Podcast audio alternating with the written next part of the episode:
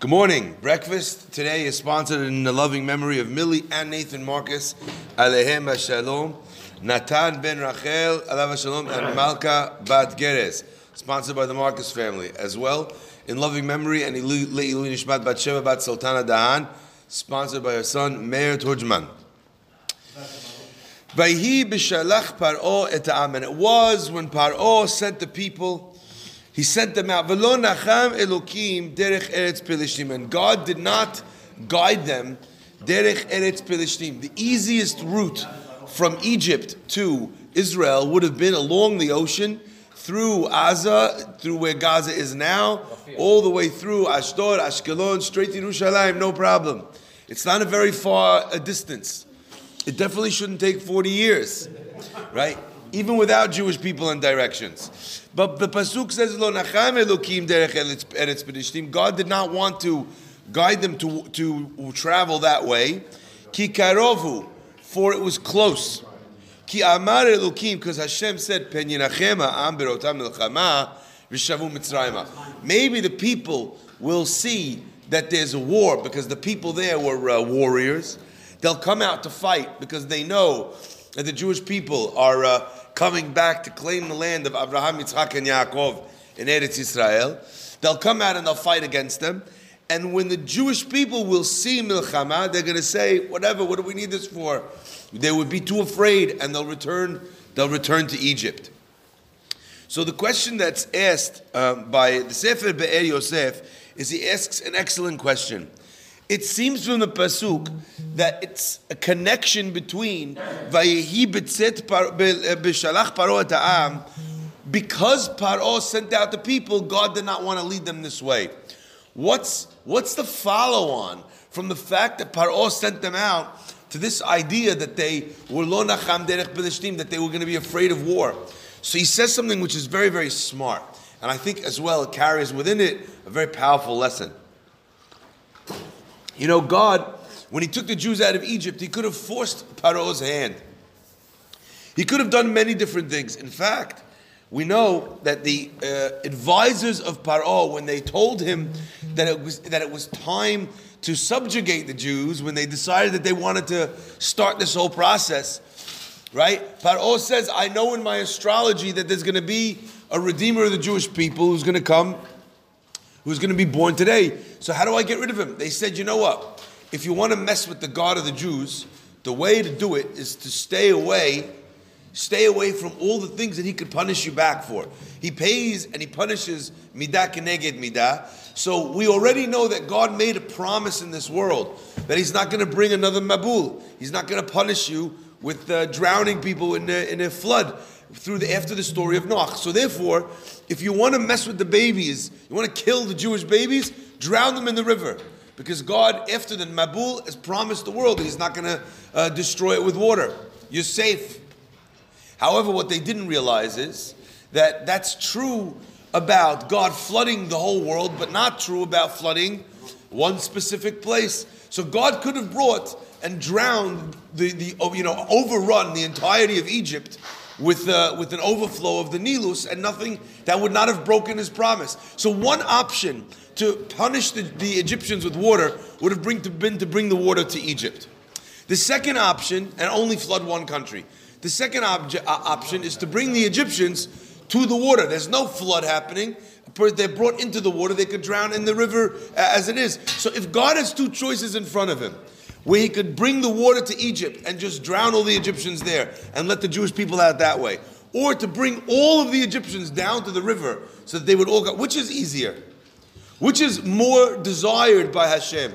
We know that there's a rule that says that if God ever has a choice between doing something which is an open miracle or doing it as a hidden miracle, God always chooses to do the minimum amount of miracles that are necessary. So therefore, if you bring the water to Egypt, that's a miracle. Uh, Egyptians drowning within the water itself is not a miracle. Why did God choose one over the other? And the Be'er Yosef explains that from the beginning, when Hakadosh Baruch Hu brought the Jewish people to Egypt, and Paro began this process, Hashem says to Moshe, at the end of this story, Paro is going to chase you out. He's, they're going to be so sick of having you here from the makot that I'm going to bring that they're going to chase you, they're going to beg you to leave, they're going to give you presents to go, they're going to be so happy, it's going to come out of his own free will. So therefore, says the Pasuk, since the Jewish people, when Paro had to send the nation out of his own free will, out of his own, so to speak, quote unquote, the goodness of his heart after all of these makot, right? So therefore, that was why the Jewish people had to go this route towards the ocean in order to, to draw the Egyptians after them. But since that was the case, continues the Pasuk, since that was the case, since Paro was the one that sent them out, since it was in a way of uh, agreement as opposed to in a way of being forced, so therefore, when the Jewish people saw war, what did they think? The reason why we got out of Egypt is because they agreed to send us out. Not because they had to, not because they were forced to. So, what's going to happen in this new war when the people's will is not going to be such? I, I found in this an unbelievable lesson, Rabotai. It spoke so loudly to me. You know, there's lots of experiences in people's lives where they don't feel like they have the courage to be able to succeed. They don't feel like they're strong enough, or they have the emunah, or they have the fortitude, or they have the patience, or they have the courage to be able to achieve something. Even if that person has survived unbelievably powerful uh, forces in the past. I remember speaking to people who survived the war. They went through everything with the Nazis, and you think these people, you know, if that's what they went through, they're, you know, they're not afraid of anything. And you know what this guy said to me? He said, Rabbi, for the longest time in Israel, I wore long sleeve shirts. Why? He says, so no one should be able to see my number. Why? He says, because I got to Israel and the people who didn't go through it, they kept asking, How come you didn't stand up against them? Why did you fight against them? How come you just did it? And they were blaming us almost. They were blaming us as if it was our fault that this happened. He says, and I couldn't bear it. And I'm thinking to myself, this is a guy who went through everything in the world and he can't bear a couple of comments. He needs to wear, in the heat of the summer, sleeves down to the bottom in Israel because he can't deal with someone making a comment to him.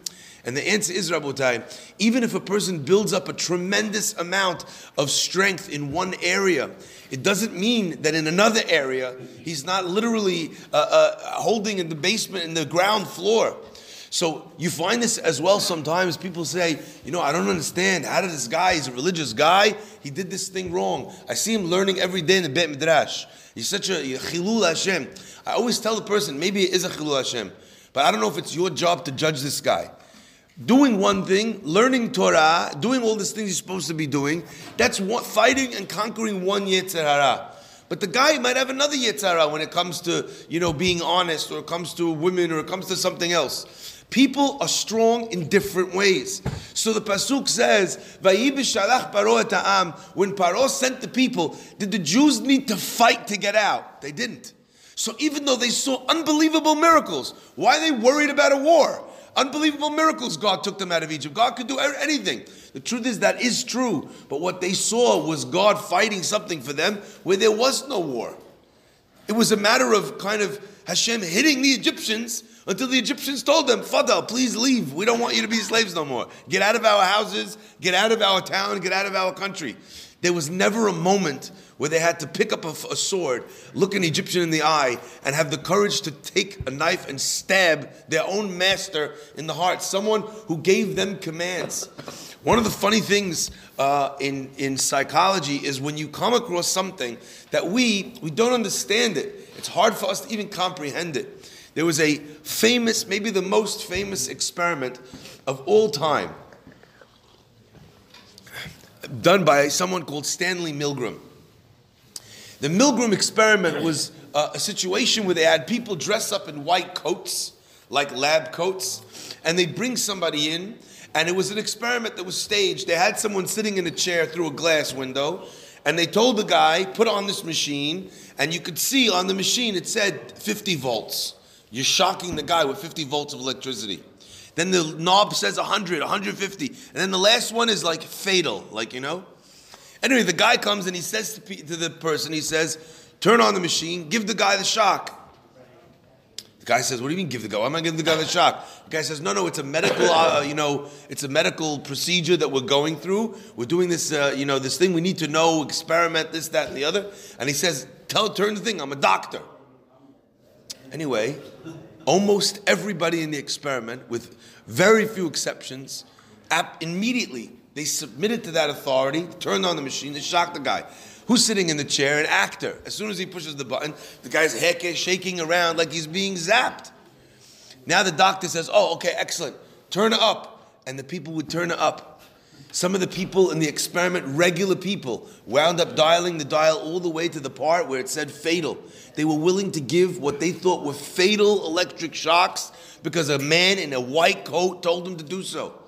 We don't understand the power of authority that authority has on people, where people will just do something that an authority said. And Rabotai, this is true in many, many different scenarios. We don't have to go into the exact scenarios of what it is, but where people will listen to an authority figure, a father figure, even to do terrible things. Watch, go and Google this after the shiur, you'll see it for yourself. Rabotai, Paro, they sent out the Jews. That means that these authority figures, the people who were their masters, told them to go, so they left. But if Milchama would come back, where would they run? They'd run back to those authority figures rather than stand up for themselves. That was the byproduct of the Nisim that God did for the Jews. It was that the Jews had never seen that the Jews stood up for the Jews. Of course, with God's help. But the first time they have that as a nation actually happens after Kriyat Yamsuf, where they have this war with Amalek. And by the way, in that war, we find the Jewish people now need to learn this new balance. And I want you to see how this works. You have three modalities. You have Egypt, where there's on one side you have uh, a God taking care of your enemies, taking care of your problems. Then you have Amalek, where these people who never fought a war before all had to get, you know, swords and knives and spears and go out and fight themselves. So you have on one side where God is doing everything, you have on the other side where the people are thinking that they're doing everything. And in between those two experiences is Moshe Rabbeinu, with his hands raised up to the heavens. And every time he picks up his hands, and the Jewish people recognize that even though they're doing the motions, it's God fighting for them, they win the war. And when every time Hakadosh Moshe Rabbeinu, his hands get too heavy, they come, they come down. The people are not raising their eyes to the heavens, and they think they're doing it themselves. The tide turns, and the Amalekim fight back. But that modality is the mode that we live in today. The mode where a person has to do hishtadlut, they need to go to work, they need to date people, they need to try and get a loan, they need to try and work out their problems, whether it's shalom, bayit, or chinuch, they do everything that they can as human beings, but at the same time they recognize that without HaKadosh Baruch Hu's help, they, they're going nowhere.